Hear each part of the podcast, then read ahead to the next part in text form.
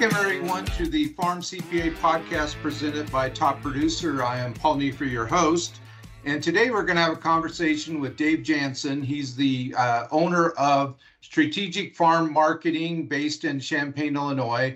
And actually, Dave, I probably should say you and your wife are the owner. I mean, I, I don't want to, I want to make sure that we get the right person um, on the listing there, so to speak.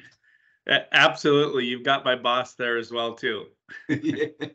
That, you know, behind uh, every successful man is even a more successful woman, so to speak. So uh, absolutely. But, uh, is uh, in your area, we're, we're taping this on, on May 22nd. Um, in your area, is, is all the planting pretty well done other than maybe some replant? Uh, that's exactly right, Paul. We we're probably 99% done with planting, if not 100%. Um, most everything is up out of the ground fairly well, but we did have a couple uh, relatively large rains in central Illinois and southern Illinois, um, and, and, really into Indiana that uh, really caused a little bit of crusting. And so, um, really, in the last week, we've had a, a, numerous amount of replant claims that have come into play. But for the most part, uh, our crops are are up and going pretty good. Maybe we'd be a little. Uh, we wish our maybe our corn stand was maybe just a little bit better uh, from that standpoint. But all in all, we can't complain too much at uh, this time of year. I was going to say, you sound like a typical farmer where they want to have everything even better.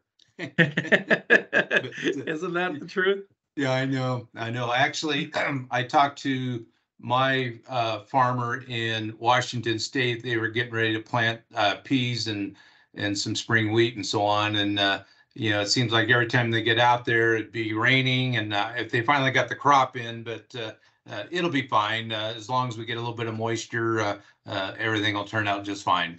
So. So, you know, again, we always start off with sort of your background. Let's go through where you grew up, where you went to college, and all that good stuff.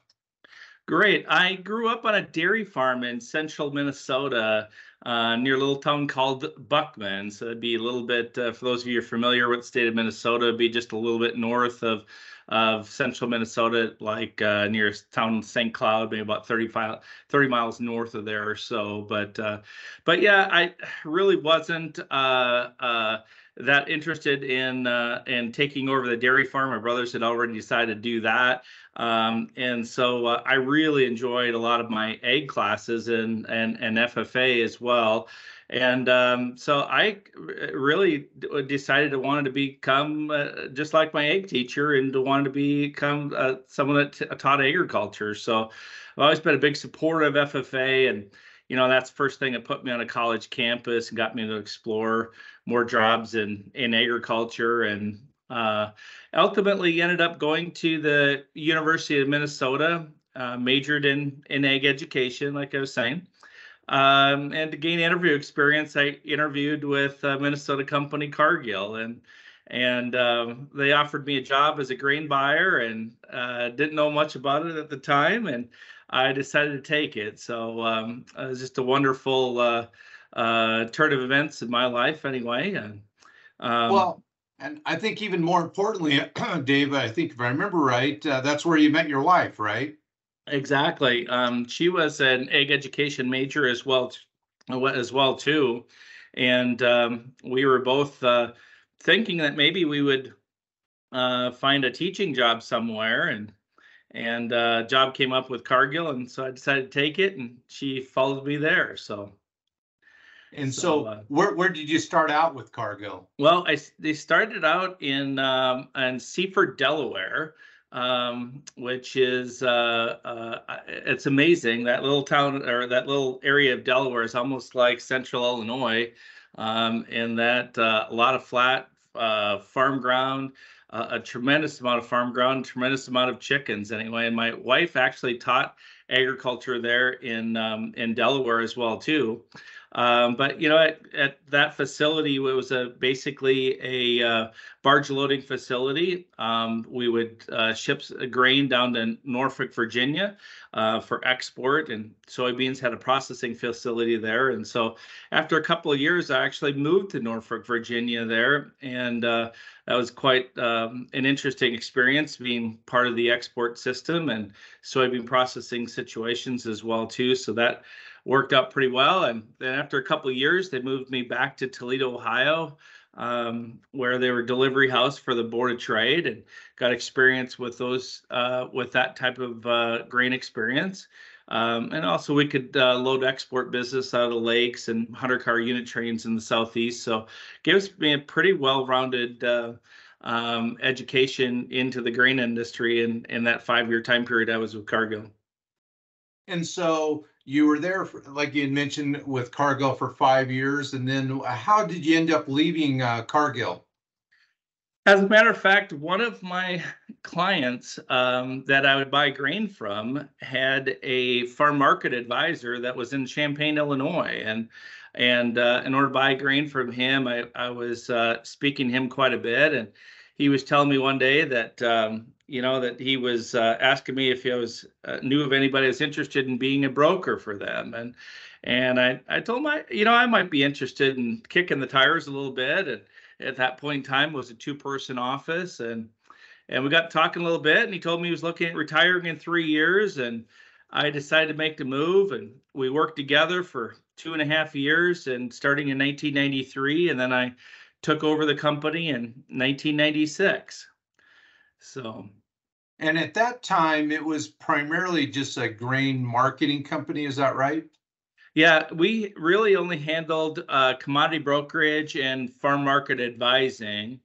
But in 1999, uh, I brought the company into crop insurance because I recognized how similar crop insurance is to some aspects of commodity brokerage um, and some of the products that elevators offer and, and those type of things. And um, you know, today, I mean, we still do commodity brokerage and farm market advising, but today we'd be one of the largest crop insurance uh, agencies in the Midwest with about 40 agents that do business in 12 Midwestern states from or from Missouri to Ohio and Minnesota down to Texas. But probably the biggest thing that I'm proud of is um, with, that we got to our size not by acquiring other agencies, but by organic growth, uh, just one customer at a time. Yeah, and I, I, think that is certainly some of the best growth. Uh, you know, my previous life, many, many years ago, uh, a couple of my friends, uh, we started a CPA firm in Central Oregon, and we bought a couple little smaller firms and put them together. And it's just, it's just sort of painful, all that integration and getting it to work right. You don't know where the skeletons are in the closet, so to speak. And I think if you can just grow it organically, it's it's the best type of growth. Oh, absolutely, absolutely, I totally agree. So you have a wide range of of um, clientele that you service there, and and the one thing I've really have noticed is you know a a farmer in let's say Champaign, Illinois is much easier for that farmer to take advantage of 85% RP than, let's say a farmer in northern Minnesota or Wisconsin or down in Texas where that cost of 85% is so high. Is that what you typically see in, in your client mix too? Oh, absolutely, Paul. It's um, it's definitely not one size fits all. Um, when you look at the heart of the of the I states, uh, in some cases, it's really tough to get the the rate low enough, right? So, um, in a lot of cases, maybe the price is our biggest peril as opposed to uh, a crop problem. But if you get into you know southern illinois or um, into kentucky tennessee missouri central minnesota uh, central wisconsin some of those areas uh, you, you know having a zero yield is a real possibility um, or a significant crop loss is a big uh, possibility. And so that's why some of the rates in some of those other areas um, tend to be three to four times how much they are um, in central Illinois. So, um, so it, it is a differently um, you know, when it comes to farm bill type things, um, it, it, it's interesting to have the perspective of what these rates, et, et cetera, mean to a lot of different people. Because ultimately, this crop insurance program should be paying back about 100% um, over time, and and um, you know, and that can be different things to different people, right? So. Yeah. Yeah, and and right now, you know, our spring discovery price, you know, on, on corn was almost six dollars. Uh, soybeans, what was it? Uh, oh, I, I I always know corn better than I know soybeans. Was it close to fourteen? Was it somewhere in Yeah, there? just a little bit less than that. I- That's what I was uh, thinking. I have to think myself. I think it was like thirteen eighty-seven, I believe, the And- number, but just under fourteen. And now we're looking at pricing that if you were at eighty-five percent coverage on corn or on soybeans, the price on the board, at least right now, is actually either at that number or lower than that number. So from a marketing standpoint, what are some of the ideas that, that you guys are looking at to, to help farmers manage that risk? Well, as the market drops, Paul, we've got other things to consider. For example, in the heart of, let's say, Illinois, for example, we might have a 225 APH. And if you took 85% RP, you know, that will give you like 191 bushel yield guarantee. And also at that 591, a revenue guarantee of $1,130 an acre, which, you know, is a pretty good number. But you know, if the corn price hits 475, let's say, and I, I know that we're about, uh, you know, a little bit more than 20 cents above that right now, but let's just say we get down to that level, um, which is kind of level where we think that's kind of the bottom, maybe the lower end of expectations that we would expect to be at our lows. But, you know, that 85% policy would give us a trigger of about 230, um, 238 bushels an acre. And for those farmers that took, let's say, 95% ECO or enhanced coverage option, it's a county-based product, but you know that revenue guarantee, even on a county-wide basis, would be like $1,246 an acre, or you know a, a, trigger of basically 262 bushel an acre if if you hit the 475. So so when you have these guarantees that you might think might be in the 100 or 150 dollar an acre uh, area and you're kind of getting to the bottom end of the range is what you would expect to see it maybe makes sense to buy the board or buy a call spread or maybe even sell puts to lock up a portion of those expected claims so we mock up a lot of those strategies to our farmers to to to so we can kind of see what that p&l would look like um, and to just keep an eye on that. So these might be strategies you might execute, but you want to have a plan in place anyway.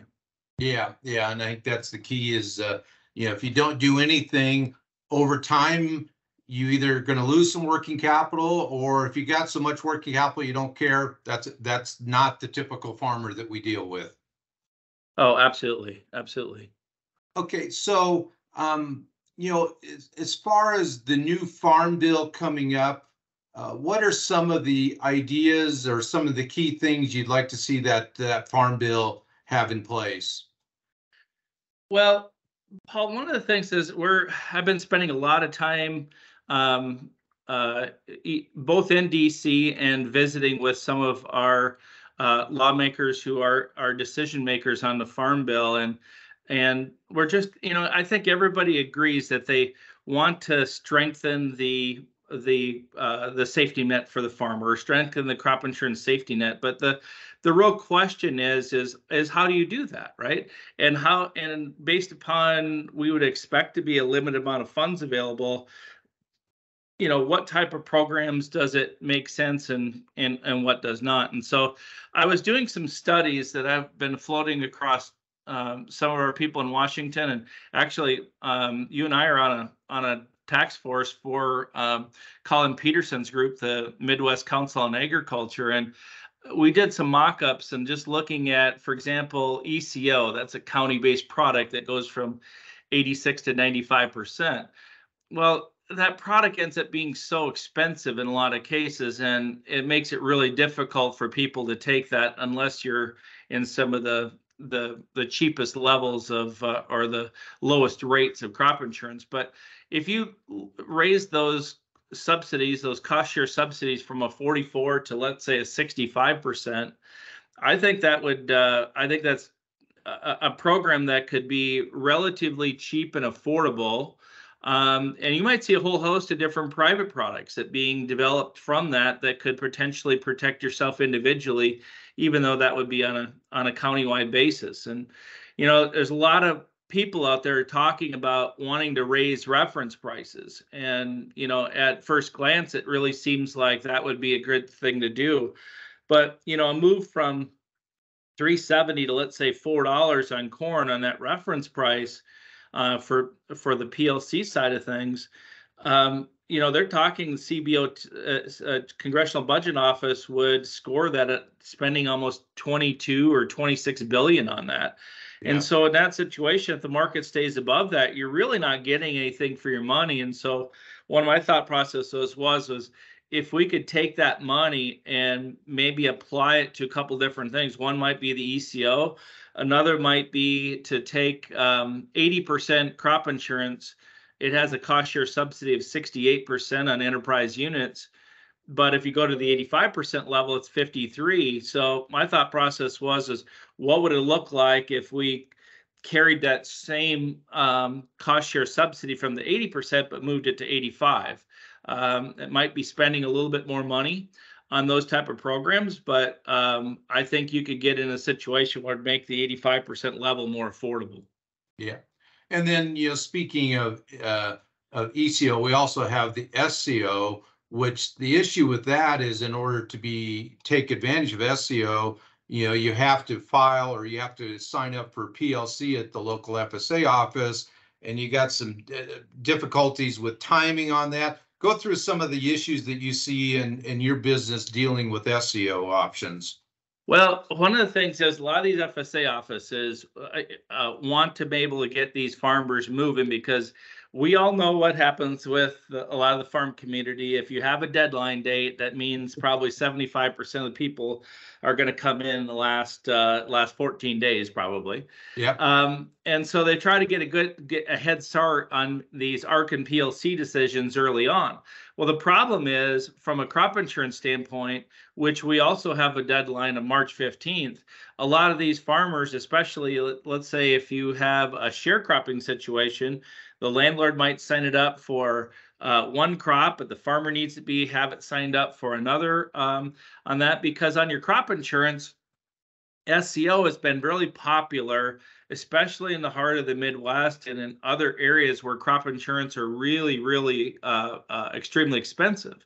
Because the cost share subsidy in SCO is 65% versus, and that'll give you an 86% coverage um, versus 85% is sitting at 53. So in a lot of cases, there I would say here in in Illinois, farmers taking SCO, for example, in in some levels, uh, you could be saving up to you know 10 11 dollars an acre uh, as well as some people maybe in in areas where crop insurance is really expensive might be saving upwards of 20 to to $30 an acre and so I, I really love that tool and tool shed. It's not for everybody, but we got to break this tie between ARC and PLC and and choosing SCO because as we get going forward here, this ARC is going to be more and more important for farmers to take ARC. This last year, the ARC guarantee was 398, but next year we'd expect that number to be moving up to uh, about a 454 level, if I remember correctly. And then, um, uh, and then we're going to be probably pushing that number up into probably over five and a quarter. So, as we go forward, farmers are going to have to basically take ARC, um, uh, ARC County uh, across the board or some form of ARC. Um, and, and, that basically is going to close out any opportunity at SCO, which for a lot of farmers that has the effect of really raising crop insurance prices. So I've been trying to be able to get that job done. I don't know how successful we'll be in that, but I think it's definitely an issue because it's in a lot of times the number of calls we have to make to FSA offices to make sure the farmer's on the right program. I think it's a waste of time for the FSA offices. It's a waste of time for us. It's a waste of time for the farmer. There's a way that we could streamline this process. I think would be really helpful. Well, like you say, uh, the ARC uh, ref or the Olympic average price is definitely going to go up no matter what over the next couple of years. Now, the reference price for PLC may go up a little bit. I mean, there is the in the 2018 Farm Bill, it could go up by 15%. I think corn's got a chance to go up. I don't know if it'll go up the full 15, but it could if pricing stays up pretty good. So we'll see what happens there. But again, that means it'll be four dollars, but your ARC price will still be like you say in the mid fives. So uh, people are still going to sign up for ARC versus PLC at that point in time. Oh, absolutely. That's what it's looking like to me. Now, one of the other options that was more in the I states, uh, some of the surrounding states, is margin protection, which I actually used two years ago while on the 22 crop for my Missouri ground and for my Iowa ground. Now, luckily, my Iowa ground, we had record yields on that ground, but on my Missouri, we certainly did not have record yields. You know, we had over 100 degrees for I think about uh, a month during pollination and didn't couldn't get enough water on it. Um, do you see that being expanded? And is there some changes you think might be coming in that on on that particular product?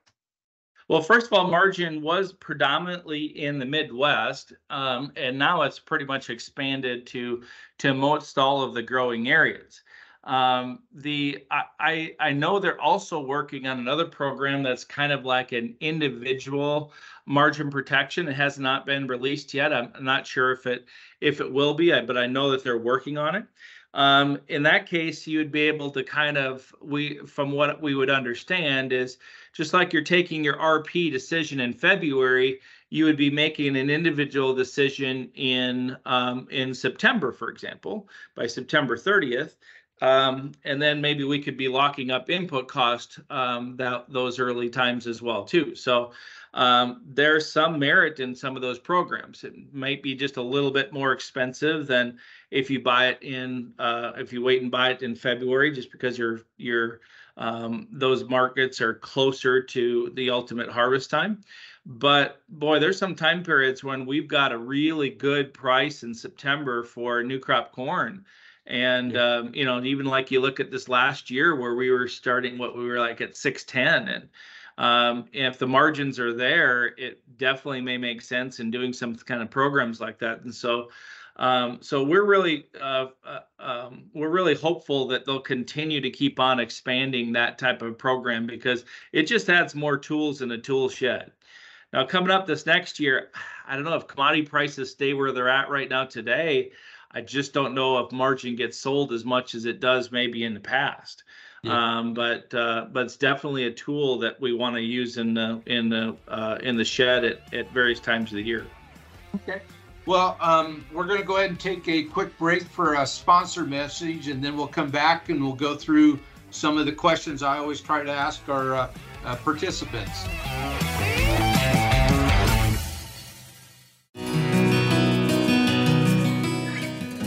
How many years away is the long run for a farmer? Five years? Ten years? Top producers like Hans Reinchi of Blue Diamond Farming Company in Jesup, Iowa, know Rabo AgriFinance shares his enduring vision for the future. Whether it's I'm building our grain site or if it's purchasing the next field, we're able to turn to Rabo as a trusted partner to help us get financing to make those generational decisions. With unmatched financial capacity, local relationship managers, and a global network of sector experts to offer market guidance, Rabo AgriFinance provides enterprising farmers with a personalized approach to lending and financial services. Growing a better world together, Rabo AgriFinance.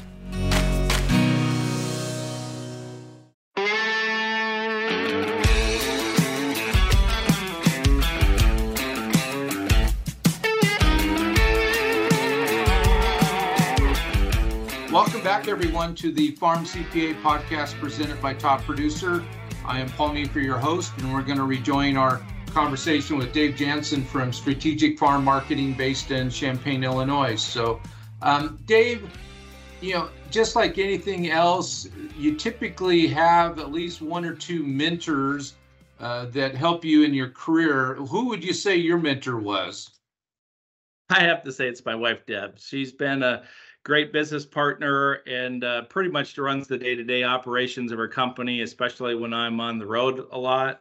Um, she's smart, puts others' needs ahead of her own, and probably one of the most uh, positive and caring uh, uh, people you'll ever meet. So, So really what you're saying, I should have done this podcast with her, not you. Is that what you're saying?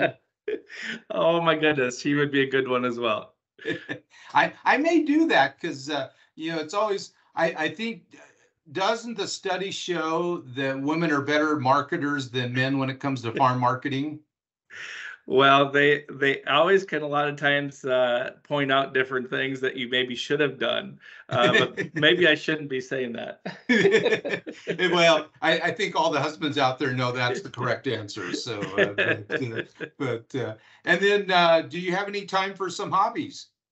Oh, uh, Paul, yeah, we love to travel. Um, I know when my daughter was in fifth grade, they learned the uh, state song, which helps them remember all the the state names. And uh, uh, my daughter asked how many states that she had been uh, in at that time, and I think it was about a dozen or so. And my wife and I made the goal to uh, get all of our kids in 50 states before they graduate high school. Well, we didn't make that goal, but we were able to get them there all before they graduated college. So uh, that was just a fun experience of uh, of travel with them and uh, a lot of great memories. But we're also a big Minnesota Vikings fan, an Illinois sports fan, So uh, we try to make as as many games as we can as well. Well, you know, on the on the states, I'm I'm at 47 right now, and the AICPA Ag Conference is in Boston in August of this year, and my last three states are Maine, New Hampshire, and Vermont. So I'm going to rent a car. I'm going to drive through those three states just to get all 50 states off my list. that would be a great idea. You can sure do it up there. Yeah, the those, those states, I think, uh, what within about hundred miles round trip, you could probably at least touch all three of those states. So uh, I remember Absolutely. about I remember about, oh, this is probably 10 or 12 years ago. My wife and I had taken a cruise out of New Orleans. And when we got back, we had about eight hours before the flight took off. And I hadn't gotten to Mississippi yet. So I told my wife, hey, we're going to rent a car. We drove one mile into Mississippi. They had a welcome center. I went in there, I, I grabbed a couple of brochures, turned around, and drove back to the airport so I could get that one off my list. So uh, then, uh, what what what keeps you up at night? Well, in a Paul, in a tough year, the crop insurance agent is always the last line of defense, and so we uh, we hope that we've dotted every I, crossed every T, and the farmer's given us all the correct information, so claims go smoothly and a farmer is audit proof. And the habit we triple check our work and and question everything that doesn't look right to avoid any errors, but uh, it, it just always gives you a little anxiety anytime you know it's going to be a big claim and and um, just making sure that you've done everything um, uh, uh, that you're meant to do. So um, I know farmers trust us with uh, that we know what we're doing, and uh, I do take it personal anytime something doesn't go exactly right. So. Yeah, and before I ask my last question, I, I'm just going to bring up last Friday on May 19th, you know, FSA or USDA announced that for 2022, they're going to do another ERP. They've set aside about 3.7 billion for that. Now it looks like it's sort of a combination of what I call phase one and phase two. You know, if if they took advantage of of crop insurance, they're going to get the automatic uh, thing in the mail that says, okay, here's your here's your application. Please sign it, bring it back to the FSA office. However, if they didn't take advantage of it, then they're stuck with doing you know, allowable gross revenue. And I think you know by now how much I really enjoy trying to calculate allowable gross revenue for our farmers. What, what has been your experience dealing with phase one and phase two in your area? Wow, I'll tell you, I, am going to say all farm programs in general. Um, I felt like we should have had a check coming from USDA because we've really had a, had to really sit down with a lot of people and explain who qualifies for what and and those type of things. And uh, um, and Paul, I, I had a conversation this morning with uh, uh, some of our Washington uh, colleagues, and I was trying to figure out if if uh, you know if you had a crop insurance claim in 22, there's a lot of rough areas, et cetera. Um, how was that going to uh, was it going to work? I mean, if you had 80% or higher insurance, would they move us to 95% again? Um, and last time they paid us 80% of the difference. They were even generous enough to refund some of the crop insurance premiums, but um, we don't know for sure how that program's gonna gonna um, gonna play out. But we can pretty much be sure that um, that uh, w- when we take a look at the refunding of crop insurance premiums, we would not expect that to happen this time around. And last time they paid up like 80% of that difference that um, based upon the level that was covered versus the level of insurance you had. Um, we think that number is going to go down at this point in time, is what the what the rumor mill is is telling us. But you know, time will tell. Nothing's been announced yet, but that's what we would expect to happen. Well, and I think the other thing that we're finding out too, and, and this is me using my crystal ball, which may be pretty cloudy. Um, my feeling, and I think you echo that in your area or, or, or your footprint, there really has not been very many signups for ERP phase two. And, you know, they had budgeted about 1.5 billion to be paid out. Well, right now, I think the latest number I saw about a week ago is they've had less than 300 farmers sign up. Now, you know, the deadline's coming up, and as you know, everybody will sign up at the end of the deadline. But let's make let's say that's 5,000 people at you know 100,000. That still doesn't get you up to uh, the budgeted amount. So I have a feeling now, I may be wrong, but I have a feeling that they may uh, top up that phase one payment, and there might be some additional monies coming to those farmers don't know, but that's sort of the feeling I'm getting right now.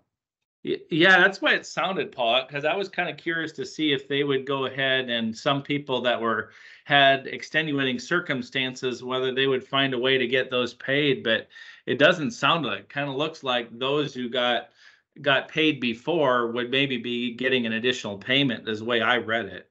Yeah, and and to me, the additional or the issue, the issue I have with allowable gross revenue is that they base it on the tax return. Well, you know, David, you and I know that when a farmer has a good year, they're going to defer income into the following year. And then if they have a bad year, they're going to take some of that income into the bad year. So it really, the tax return really doesn't tell you whether they made money or didn't make money. It's just a, a moment in time how they decide to report that income. So, you know, in the, those years where farmers have bad years, their tax return maybe doesn't even reflect that. So I, that's some of the issues I have with this whole idea of allowable gross revenue based on a tax return. And, and it looks like there's going to be additional um, additional money available uh, again on on uh, the area where it's socially disadvantaged, et cetera. Um, it, it, it appeared to me that that was uh, going to be the case again anyway. Yeah, I think they'll they'll continue. So like on um, on PARP as an example, if you're socially disadvantaged, including a woman, any woman qualifies under that definition, you get it at the 90% level, or you only need a 10% reduction in uh, allowable gross revenues, whereas all other farmers have to have at least a 20% reduction to qualify. So yeah, I'm guessing they'll continue to to apply that to e, uh, 2022 ERP. So we'll see. Like you say, they haven't come out with any of the details yet. They just announced the program, and it looks like it might be another month or two before they really get everything out. Uh, but you know, maybe they'll surprise us. Yep, well, we'll be waiting for waiting for the information as we go here. Uh, again, my last question I always like to ask is, uh, what is your definition of success in farming? Well, for me, I think farming is a way of life or or basically lifestyle, if you will. And I love it when we get to see the you get to help the next generation get up to speed and eventually take over the operation. And and um, you know you see so many different farming operations been family for so many years and and um, I, I, I just love bringing the next generation along and and uh, and just seeing the pride in everybody's face of seeing that um, uh, that farming operation moved from one generation to the next and and uh, that's that's the definition to me. I, I totally agree. So uh, uh, again, Dave, uh, thanks for taking time out of your out of your busy schedule for for the people that are listening to this. This is actually the third taping that Dave and I did. Uh, I'll be the first to admit that on the first taping I forgot to record it. On the second taping we had technical difficulties. And as far as I can tell on this one, Dave, we've had no technical difficulties, so I think we're going to be okay. Oh, wonderful. Again, Dave, thanks a lot. And this is the Farm CPA podcast presented by Paul Neiffer, or excuse me, by top producer. This is Paul Neiffer, your host, signing off.